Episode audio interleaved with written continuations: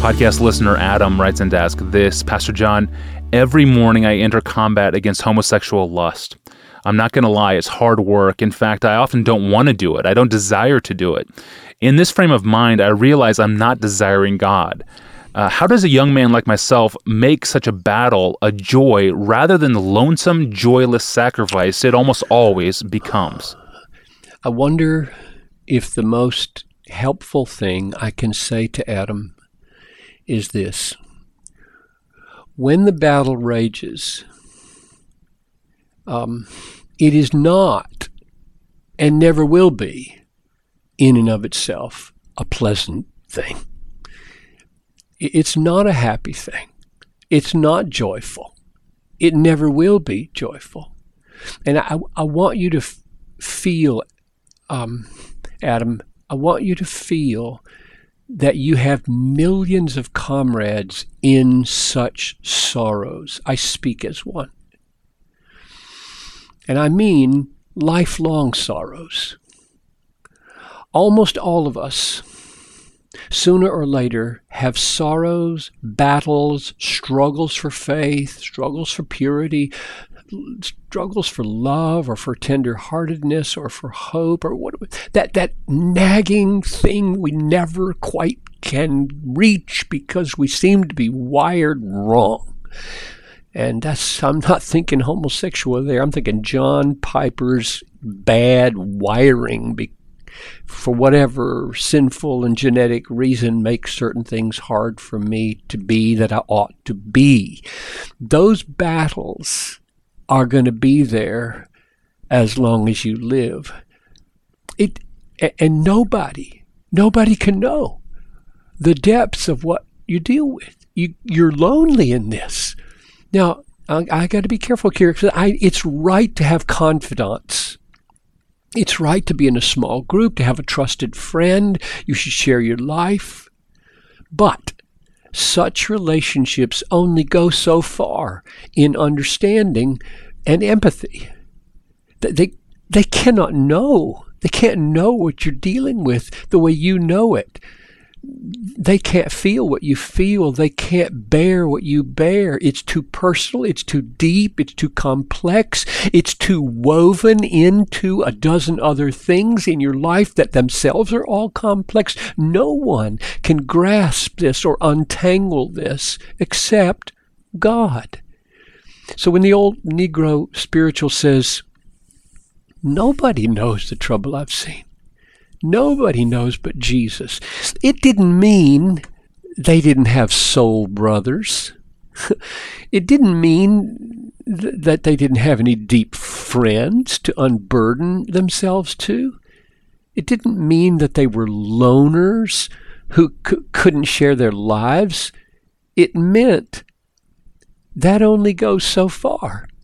Sorrows and struggles and troubles are too deep, too personal to be known fully by others. So, the main thing I want to say to you, Adam, is that this life is marked by sad struggles to the end, not happy struggles. Sad, sorrowful, painful struggles till the day we die. So steady yourself with that truth. Don't have expectations that this life is going to be easy. Through many tribulations, we must enter the kingdom. And as I understand, the ongoing, remaining, indwelling sinfulness of the saints of God, that's not just external tribulations, but internal struggles. Now, one more thing. Having said that, do fight in the right way. That is, fight for joy. This is not the opposite of what I just said. I'm not contradicting myself here. The fight itself is sad. You wish it weren't there. It ought not to be there. It must be there. It's right that it be there and wrong that it be there. It's just the way it is in this fallen world. It hurts. We wish it weren't there in a world without the fall, without futility. It wouldn't be there. It's not going to be there in the age to come, but it's there and it's not pleasant while it's there. But the way we fight is with the mighty death of Jesus, the mighty resurrection of Jesus, with the blood of Christ to cover all our sins and the unutterable complexity of our souls where we don't even know if it's sin. We fight with the gospel and the all sufficient blood of Christ. And we fight with promises, the promises of God.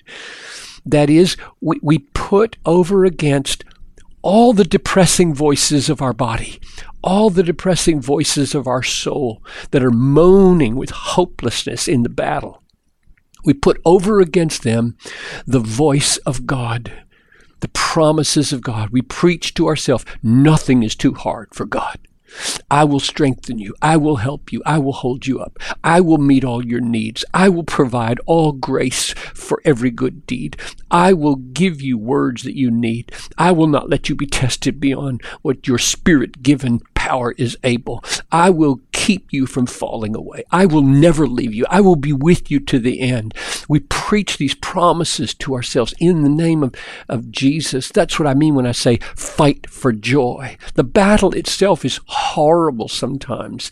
And the joy doesn't come out at the other end exactly at the way we want it or the time we want. But that's what we're after. That's the way to fight the battle. It's not just a battle of no, no, no. It's a battle of reach, reach, reach. For you know there's a joy out there He has offered in the battle. It, it can be maddening and overwhelming at times, but God gives victories. God shows up.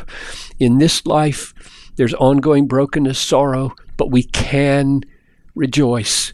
And we can do it sometimes simultaneously, sorrowful yet always rejoicing. So I, I pray, Adam, that those two things will help.